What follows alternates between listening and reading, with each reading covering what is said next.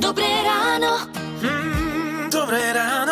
My dnes riešime podplácanie detí v takom zmysle, že urobíš toto, dostaneš čokoládku, pôjdeme tam, hentam a vôbec, či je to vhodné z pozície nás rodičov takto v podstate tie deti uplácať, to by sme teraz radi zistili od neuropsychológa Roberta Krauseho. Zdravíme ťa, dobré ráno. Ahoj. Ahojte, dobré ránko. No tak čo, je to v poriadku, keď podplácame prípadne do akej miery?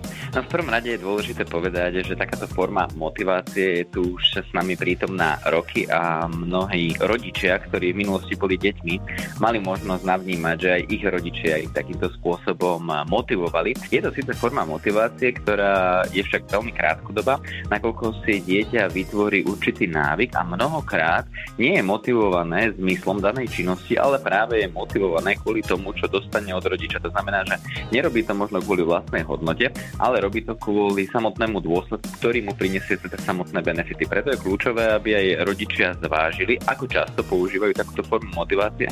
Na jednej strane chápem, že frustrovaný rodič niekedy sa môže uchyliť aj k takéto forme motivácie, no je však dôležitejšie, aby sme hľadali iné alternatívy. No dobrá, napríklad niektoré deti sa boja doktora, alebo k zubárovi nechcú ísť, alebo tak, že dobre, keď to vydržíš, keď budeš statočný, tak pôjdeme do hračkárstva. No ono je kľúčové, aby sme sa vyhli čisto iba materiálnym darom, ale skôr dieťa oceňovali, uvediem príklad určitým privilégium, to znamená, uvidíme, ako to všetko budeš zvládať, no a ak to budeš zvládať, tak dnes večer si môžeš vybrať, uvediem príklad, aj potom, ako si umieme zúbky, rozprávku, ktorú budeš môcť pozerať. To znamená, bude to iné, ak je dieťa zvyknuté, uvediem príklad, že po umývaní zúbkov už ide automaticky spinkať, no tak aj toto môže byť pre neho určitá forma ocenenia alebo daru, ktorý teda môže privítať. Je to najmä o citlivosti rodiča. Čiže ak sa aj niektorí rodičia rozbehli s touto motiváciou, že povedzme každý deň, keď niečo zvládne, dostane nejakú maškrtu alebo nejakú hračku. Takže trošku pribrzdiť. Áno, postupnými krôčkami od toho upúšťať. Asi, aby to nebol Určite. taký šok.